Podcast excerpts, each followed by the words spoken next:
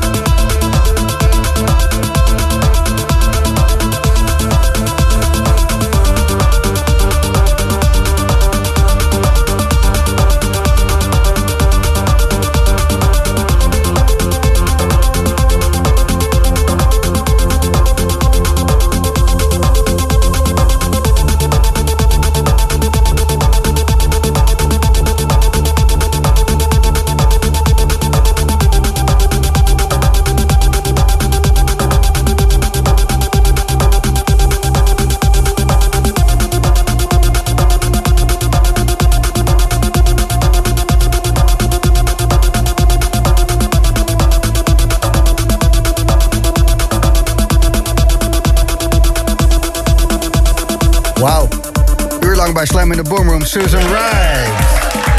Yay. Je eindigde met een eh, track van jouzelf. Klopt, ja. Maybe in another life. Inderdaad. Dat is heel eh, melancholisch. Heel melancholisch. Heb je eh, zaken je, die, die je in deze track hebt gestopt? Ik gebruik heel vaak muziek als container voor emoties. Dat is het zeker. Ja, weet je, soms, soms ehm, komt het wel eens voor dat je met iemand bent en dat het niet werkt. Door verschillende omstandigheden. Ja. En ik denk dat het mooi is dat je dan vanuit liefde kunt zeggen van nou, weet je, nu is het niet gelukt, maar ik hoop je in een volgend leven weer tegen te komen. Wauw. Maybe in another life. Het gaat gewoon over de liefde. Ja, Damn it, juiste persoon, verkeerde moment. inderdaad. Zo, dat is, eh, dat is kut als dat gebeurt. En eh, kan je dat niet veranderen dan? Nee, daar kan je een liedje over maken. Ja, inderdaad. En dan is eh, alles weer goed en door.